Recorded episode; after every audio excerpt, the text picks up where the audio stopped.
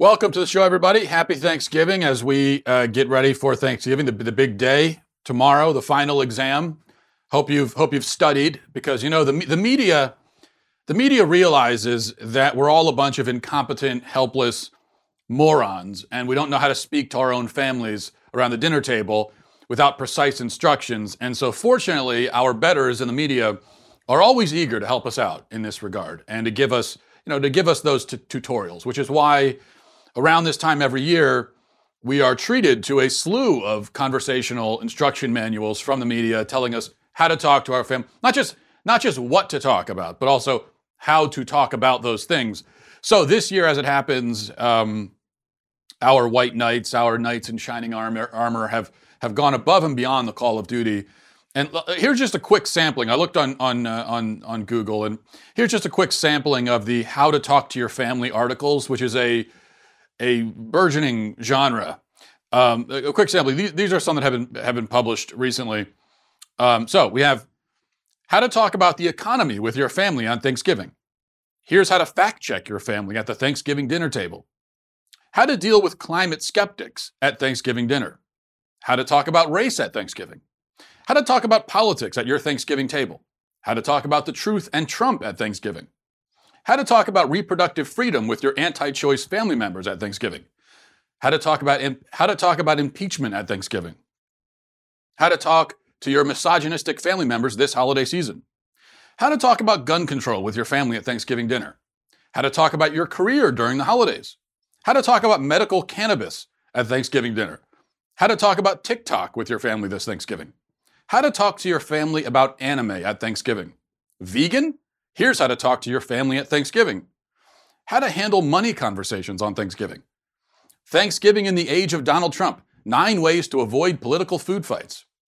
Five ways to talk to your pro Trump family on Thanksgiving. Five things to talk about at Thanksgiving that aren't politics. How to have constructive conversations at a, at, at a divisive Thanksgiving. 15 things you should never discuss at Thanksgiving dinner. Why you should talk about feminism with your family over the holidays. Seven ways to talk to your racist uncle this Thanksgiving. And finally, men are lonely, men are angry, men fear death.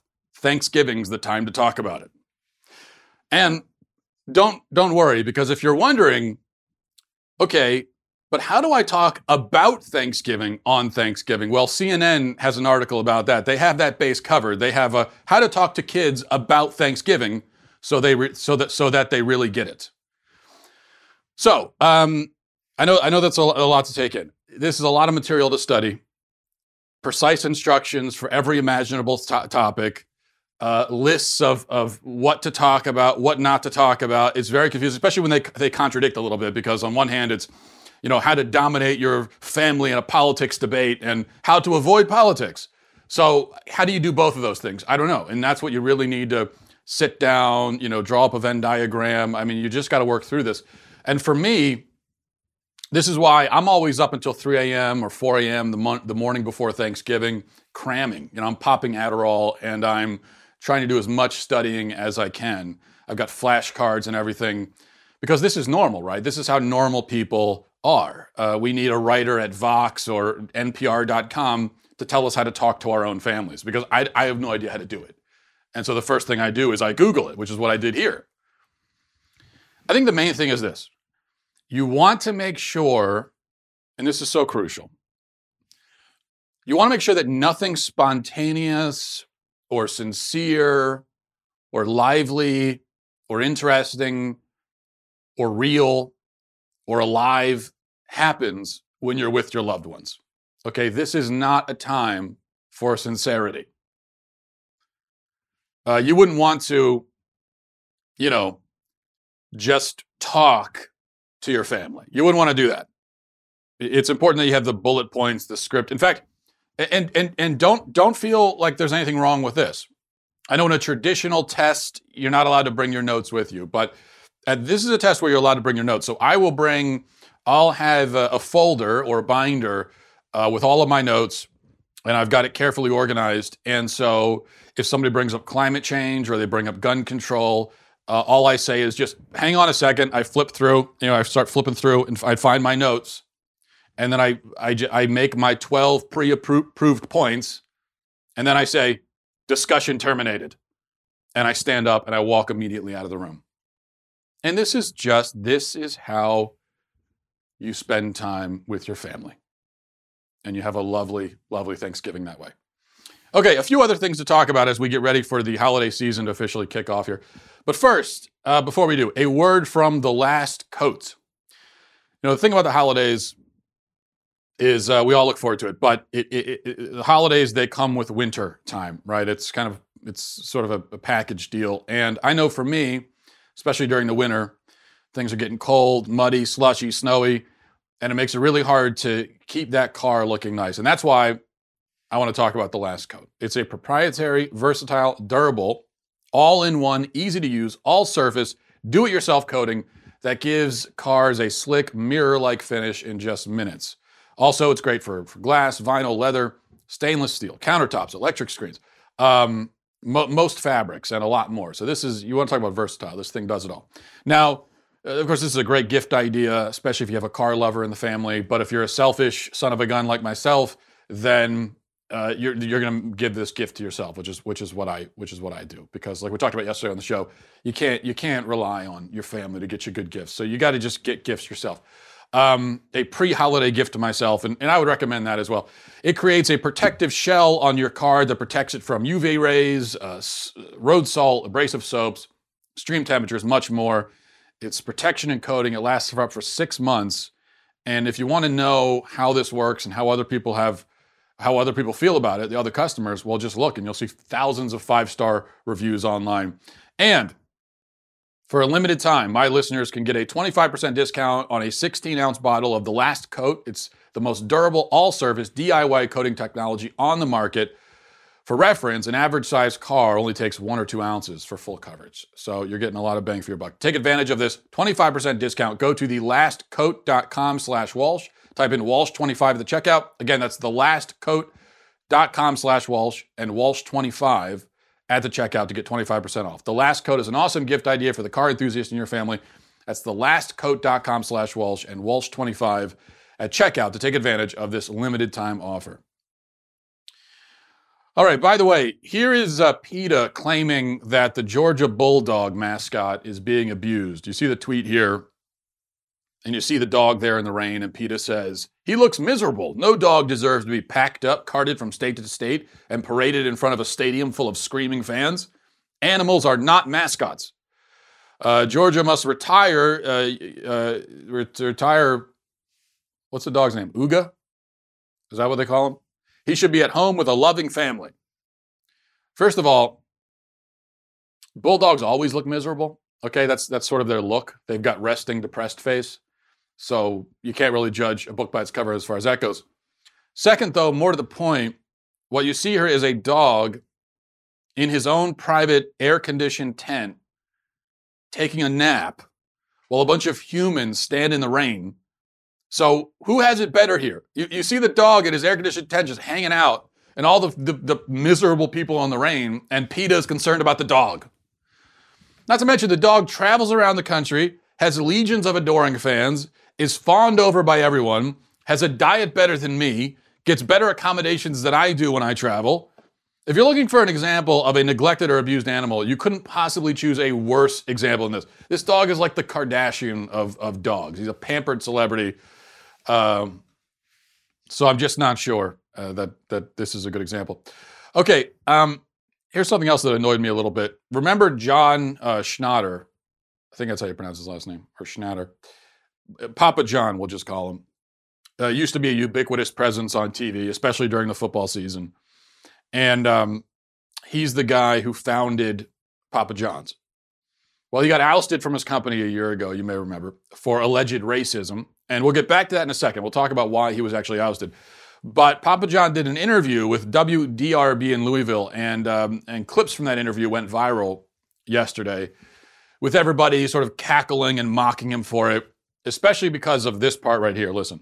I've had over 40 pizzas in the last 30 days, and it's not the same pizza. It's not the same product. It just doesn't taste as good. The way they're making the pizza, the way they're putting the pizza together, is just not fundamentally sound to what makes a Papa John's pizza a Papa John's pizza. It sounds like you're saying that that it's taken a, a huge hit since your departure. would you ever consider, or do you want to go back? Right now, I don't want to go back. But this is still your baby. It's got your name on it. to your point, Stefan, it's um, it's hard to watch this. Um, I mean, every single thing you can possibly do wrong to mismanage this company, they're doing. Schnatter says he still loves the company he built, but he has sold millions in stock and is no longer the largest individual shareholder. My metaphor is there's no reason to be in the car when the car crashes, even if you love the car. If you were to walk back in as CEO, what do you think the employees would say? If the management team was out, and I went back in, oh, they'd be they'd be cheering, they'd be doing backflips, they'd be bouncing off the walls. Okay, so he says he ate 40 pizzas in a month, which which yeah, is weird. I, I, don't know if we're talking about 40 full pizzas or 40 slices of pizzas throughout a month because you know it's 40 slices. That would be about a slice and a third per day. Um, that's not too bad. Still a lot of pizza. If we're talking 40 entire pizzas, then that's just deadly. But and yeah, he looks a little bit sweaty there and everything, and, and that's the reason this went viral because everyone's snickering and pointing and laughing and says, "Oh, he ate 40 pizzas. He looks so sweaty. What a freak!" That kind of thing. But this is just an example, I think, of our of our stupid, frivolous, perpetually adolescent culture. Because the real story here is that this guy, John Schnatter, he got railroaded, smeared, and tossed under the bus by his own company, the company he founded these people that, that, that, that you know, he, he, they just threw him to the wolves and stole his company from him. So remember what happened. He was on a conference call with people in his company uh, and a marketing agency. And the conference call, the subject of the call was about um, how to navigate racial controversies as a company. So during the course of that discussion, apparently, this is, I guess, according to him, but I don't think anyone else, anyone ever denied that this was the context of it. So during the course of that discussion, he used the N word, but he used it while quoting racist things that other people had said as an example of the sorts of controversies that they're trying to navigate, right? So he, he was basically saying, as an example of what they were talking about, remember when so and so said said blank. So it was a quote or a paraphrase. He did utter the syllables. Okay, he did say the word, but the context was totally innocuous. And, and traditionally, right, intent and context are important facets of human conversation. You, you need to take those into account. So if you say a bad thing, if you say a bad thing, and I repeat the bad thing you said by way of informing others that the bad thing was said, I am not myself guilty of the bad thing. Right? Um, with, with, with the N word, however, it, it has been decided that the word itself, just the actual word, those letters put together and the syllables, somehow transcend intent and context completely. So that intent and context make no difference at all. If the word is said by someone with the wrong skin pigmentation, it doesn't matter why it was said, it makes no difference. They're going to lose their job, they're going to lose everything. That obviously is insane. I was about to call it silliness, but it's a lot more than silliness. When a person loses his livelihood and his reputation, it becomes something much more than silliness, I think. You know, because we must realize that it, it, it can, a word is not a magical spell. Okay, a word itself, the power of a word all depends on the intent and the manner in which the word is used. Um, there, there, there cannot be a single word, there is not a single word in, in, in existence that could never, where there could never be an innocent or innocuous reason to use it. Even if the, because the reason could be something as simple as, I'm telling you what someone else said, or I'm reading it. Right? Um, and besides, you might say, well, he, he should have said the word, he should have just said N word. Okay, yeah. In terms of, of self preservation and navigating our crazy politically correct culture, then yeah, that's what he should have done. I think we all know that. But if he had said, if he had said N word rather than just saying the word, he would still be communicating the words. That's what doesn't make any sense to me. You're still communicating it. You're, everyone knows what you're what you mean. You're still ca- you're still putting the word into someone else's head. You're causing them to think about the thing that you're conveying. That's what communication is. So practically speaking, it's not really any different.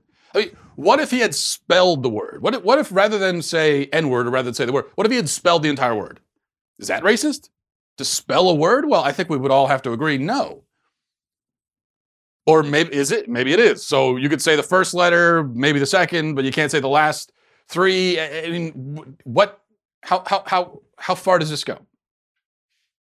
And what if if you spell the word, then you again have communicated the word and put the word into someone else's head, which is the same thing, practically speaking, as just saying it.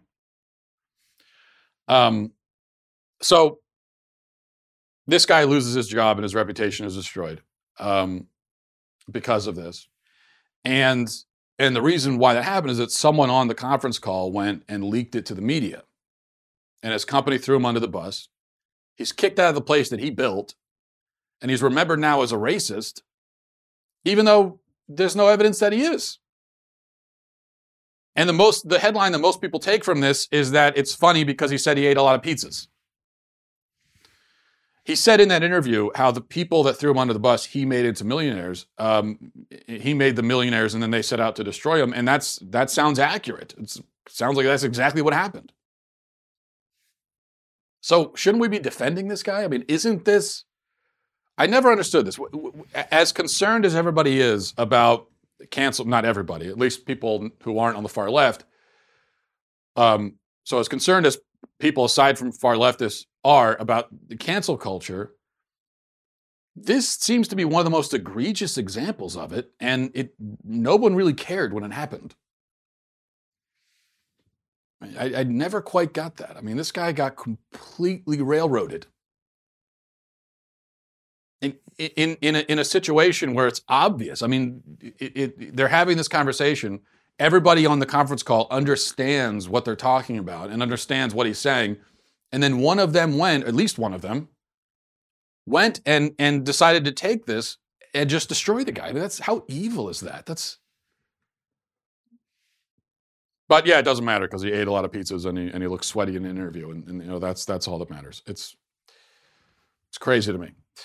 All right, um, listen up. By the way, I I, I know you.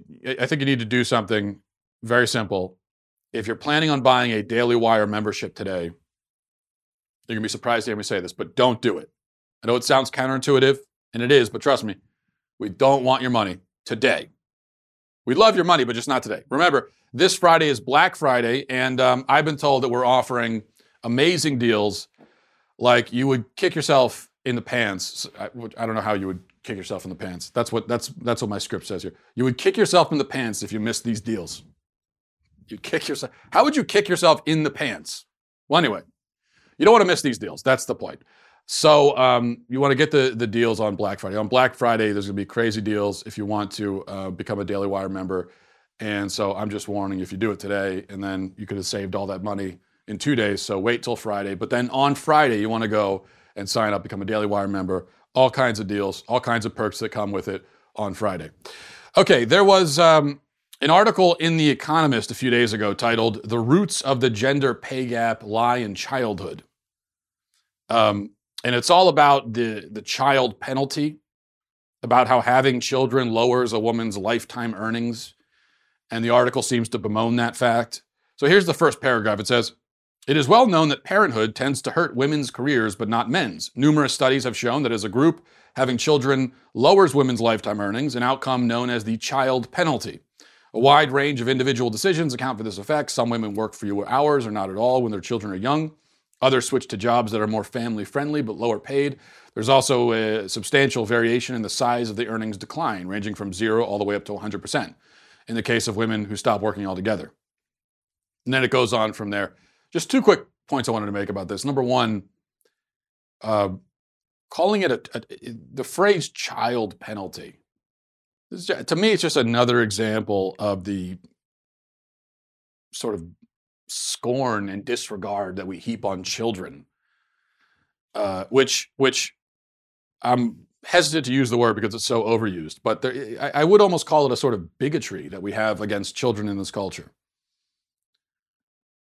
We talk about, you know, the, it, people are very open in talking about children as burdens or how they hate being around kids in public and, and, and, and so on. I don't think that's the right phrase to use, child penalty. And I think that the women who choose to have kids and then make adjustments to their lives, maybe they're st- they get a lower paying job so they can be home more, maybe they leave their job and they stay home with the kids. I don't think that these women feel like they're being penalized. This is what they want to do. Um, and it makes sense, really. Because as much as the media might bemoan the loss of, of earnings that comes from having kids, you have to think when you're on your deathbed. Um, well, I, I very much doubt that there's ever been someone on their deathbed looking back at their life and regretting that they hadn't earned more income. I, I, I just I don't think that's the kind of thing that you're going to be worried about. And we all sort of know that, right? And there, there, there, there are many things that we spend our days worrying about and caring about that we know when we are on our deathbed, unless we die suddenly in a car accident or something. But if we if we're on our deathbed and we have that moment, we know that we're going to, you know, we're going to regret spending all that time worrying about those things. And so lifetime earnings is one of those things. On the other hand, when you're on your deathbed, I don't think you're going to regret having children. In fact, your, your regrets will be not that you had kids, but that you didn't spend more time with them. That's where the regrets are. I certainly, and I am certain that no one's ever been on their deathbed and regretted and wished that they had spent less time around their family and their kids. I don't think anyone's ever been lying there hours before death and said, Oh man, I wish I had taken more hours at work so that I would have been away from my kids more. Right? No one is saying that. So I think the the decision to spend more time with your kids rather than even if it means sacrificing money, that's uh, that's a decision that most people will ultimately will not live to regret. And and even if you do regret, I mean, if, if you're on your deathbed and you're worried about your lifetime earnings and how much money you made, that's only going to be because you want to leave something for your kids, which means you have to have them. If you had no kids and you spent your entire life focused on yourself and on attaining material goods for yourself, well, that's not going to mean anything to you. You're going to see how empty and hollow that actually was. All right, before we get to some emails and we wrap it up for the week, uh, speaking of Thanksgiving rules, I thought it would be helpful and necessary to uh, review as we head into Thanksgiving the rules and restrictions for Thanksgiving as they apply to the food. Uh, these are, as of now, unwritten rules, but of course, upon my ascension to the throne, they will be engraved in stone. It, literally engraved in stone. In fact, I'm going to have all my laws carved to the to the side of a mountain so everyone can see it. It's going to have to be a pretty big mountain because I've got a lot of laws and rules, and this will be one of them. So Thanksgiving, a few guidelines here. I think uh, I've got maybe five uh, rules for uh, for the for how you handle the food uh, on Thanksgiving. Number one, no seafood is permitted. Seafood in general is overrated, but I'm not going to stop you from eating it if you want to tonight or if you want to on Friday. Okay, if you want to waste your time having shrimp or salmon or something, then go ahead. I don't know why you would do that when beef exists, but you know, knock yourself out. But Thanksgiving is not a time for that. And, and really, none of the holidays are. We're talking about Thanksgiving, we're talking about Christmas, we're talking about Easter. None of those are times for, for seafood. It's just, it's not substantial enough of a dish uh, to have a place on the table. And I know, and I go through this because my wife's family, they're big seafood fan, fans. And I've got to watch them like a hawk because every holiday occasion, they're looking, they're looking for an excuse to put some seafood on the table. And so this is something this is something I struggle with and I go through in my own personal life. Number two, absolutely no pasta on Thanksgiving. This is America. Pasta on Thanksgiving is wildly inappropriate and unethical. Thanksgiving is a time for American foods, not pasta. And don't give me the whole, what about uh, mac and cheese? Okay. First of all, mac and cheese. Macaroni and cheese on Thanksgiving. How old are you? Four? And it is pasta. And besides, and here's the main point with the pasta number one, not American. Number two, it, it, Thanksgiving is a time when it comes to the side dishes, this is a time for potatoes to really shine. And you're not going to put pasta and potatoes on the same plate. Okay, you're not going to put macaroni and cheese right next to uh, your mashed potatoes. That doesn't make any sense. So this is about the potatoes. It's not about the pasta. Again, you can have the pasta any other time, except on holidays. Number three, um, I will allow multiple proteins at the table. Uh, you want to have ham in addition to turkey, that's fine. But turkey is the star. Turkey gets the, the, the prime place on the table. It's at the center of the action. Uh, if there's only one protein, it damn well better be turkey. Ham has Christmas. Ham also has Easter. Okay, so it gets two holidays. And ham can take a back seat. We can't let it steal the spotlight on Thanksgiving. It needs to learn its role and know its place. Number four, all side dishes, green beans, potatoes, stuffing, cranberry sauce, etc., um, must be cooked in a traditional way. This is not a time for experimentation. This is not a time for showboating. Thanksgiving is it's kind of like a Rolling Stones concert. Okay, if you're going to a Rolling Stones concert, you don't want to hear the song they cooked up in 2016. You want to hear the same stuff they've been playing for 50 years. If you went to a Rolling Stone concert in 1972 and you you want the concert you go to in 2019 to sound exactly like that concert in 1972. And it's the same thing with Thanksgiving. We want the same dishes that our grandmothers made, basically. Unless your grandmother was a communist who put marshmallows and sweet potatoes, in which case she and you are getting shipped to the gulag uh, because her reign of terror is finally coming to an end and she will answer for those crimes. Number five, pumpkin pie. And we'll get into the dessert. And, and uh, you know, I'm shocked that this is even controversial. There are people that try to argue with this, and I find it I find it uh, just stunning. Pumpkin pie is the primary dessert at Thanksgiving uh, with homemade whipped cream. You know, if you put Cool Whip on that table, that's 15 years of hard labor.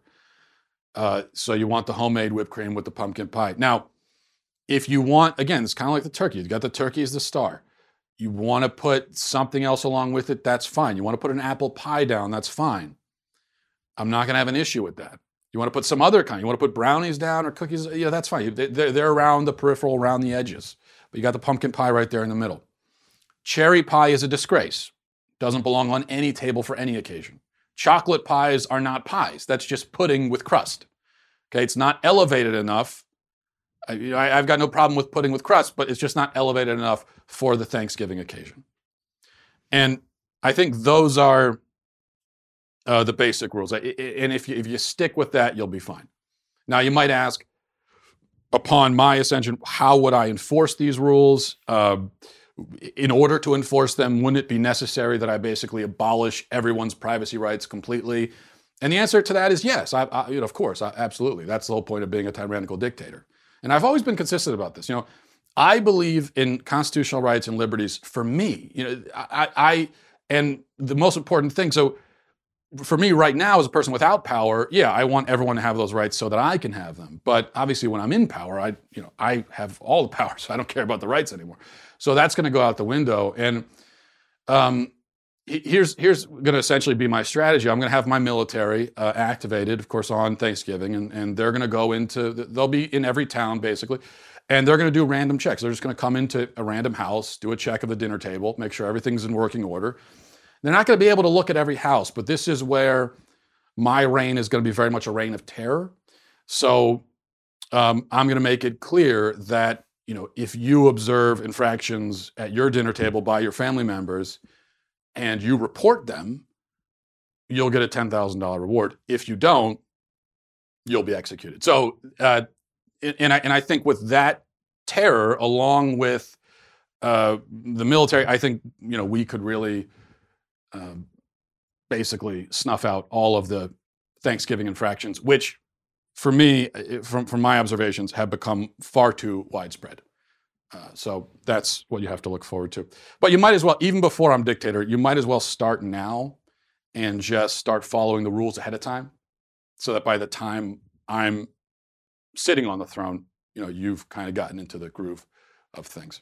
All right, let's go to emails. Matt Walsh Show at uh, gmail.com. Uh, Matt Walsh Show at gmail.com. This is from Nathan. Says, Mr. Walsh, I'm a freshman in high school, and we are having our first AP Human Geography debate in a few weeks on whether English should be the official language of the U.S.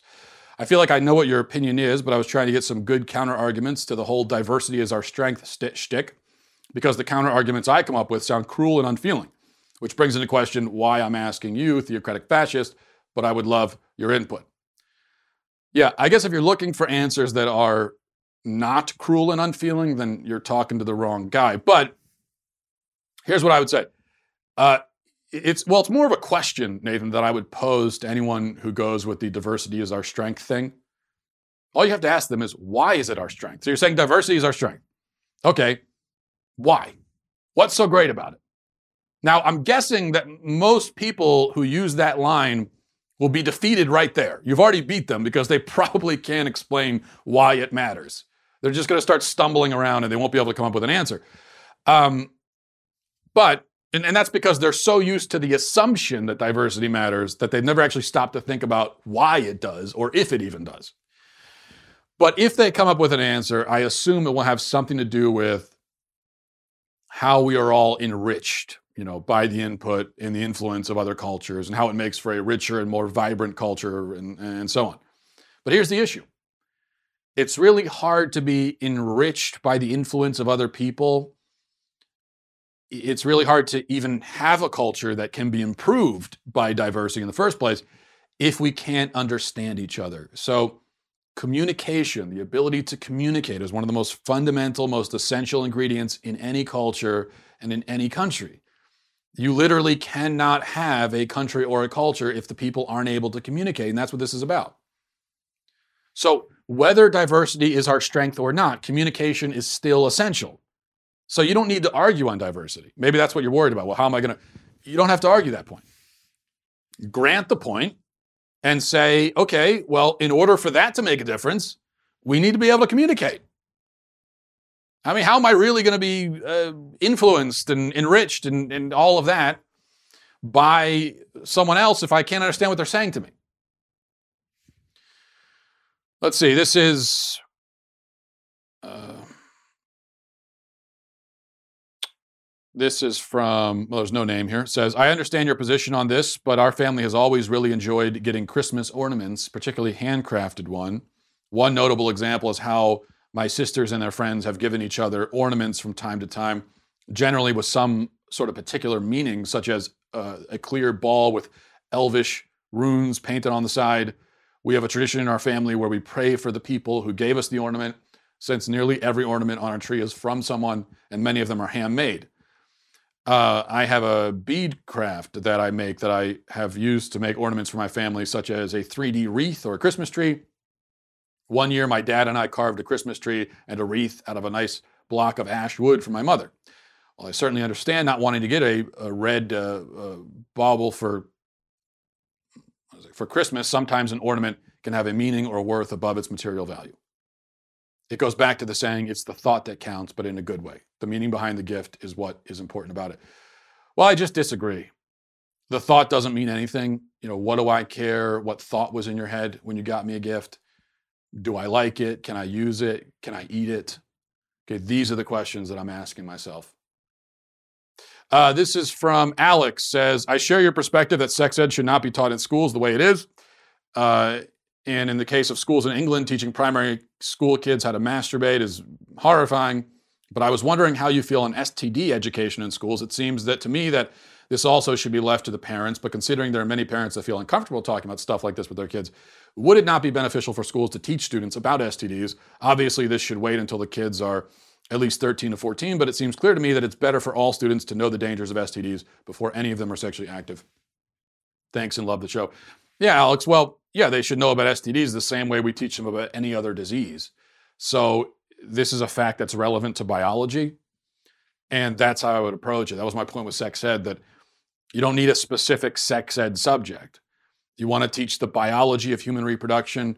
Okay, you do that in science class. You want to teach anatomy. You have there's that's also a, a scientific topic. Uh, STDs again. That's a that's a topic that is covered in, in an academic environment. It's when they get into their own ideology, their own perspective on sexual activity and everything, that's when we have a problem. Finally, this is from Tony. says, Hi, Matt. I'm not a parent my, myself, but I respect the fact that you don't seem to follow new age slash liberal methods of parenting. I'd love to hear you go on a rant about parents who let their kids misbehave in public. I was out the other day and saw a kid acting out majorly while his mother was, wasn't doing anything about it. Terrible parents are why we have multiple generations now of spoiled brats what do you think? Well, Tony, I agree there are a lot of bad parents these days. I agree that a lot of parents let their kids get away with everything and that those kids go on to inflict society with themselves being generally spoiled, lazy, entitled, and so on. I agree this is a problem, and much of it goes back to parenting, so I wouldn't deny that. I'm, I'm with you there. But maybe I'll throw a curveball at you today. Uh, by not giving you the rant you asked for because there's another side to this that you as a non-parent I think especially probably need to hear. You didn't really give me any details about this situation that you witnessed with the mom and their child. I don't know where you were. I don't know what the kid was doing. I don't know what his mom was doing or not doing. It's possible that what you saw was totally egregious and inexcusable. And I'd certainly believe that. I, have witnessed things like that. We all have. But um, so I, I don't know if what, what I'll say here applies to this situation or not. Maybe it does or doesn't. But it does apply to many situations that you're likely to see. So here, here's what I would caution you. You can't judge a parent based on one short snapshot. Okay. You can't, and, and we all do this, but we shouldn't. You can't look at a parent in one brief, isolated, stressful moment see how they're acting, see how they're reacting, see how they're handling it, and then make sweeping judgments, calling them terrible and so on. Because that's not fair.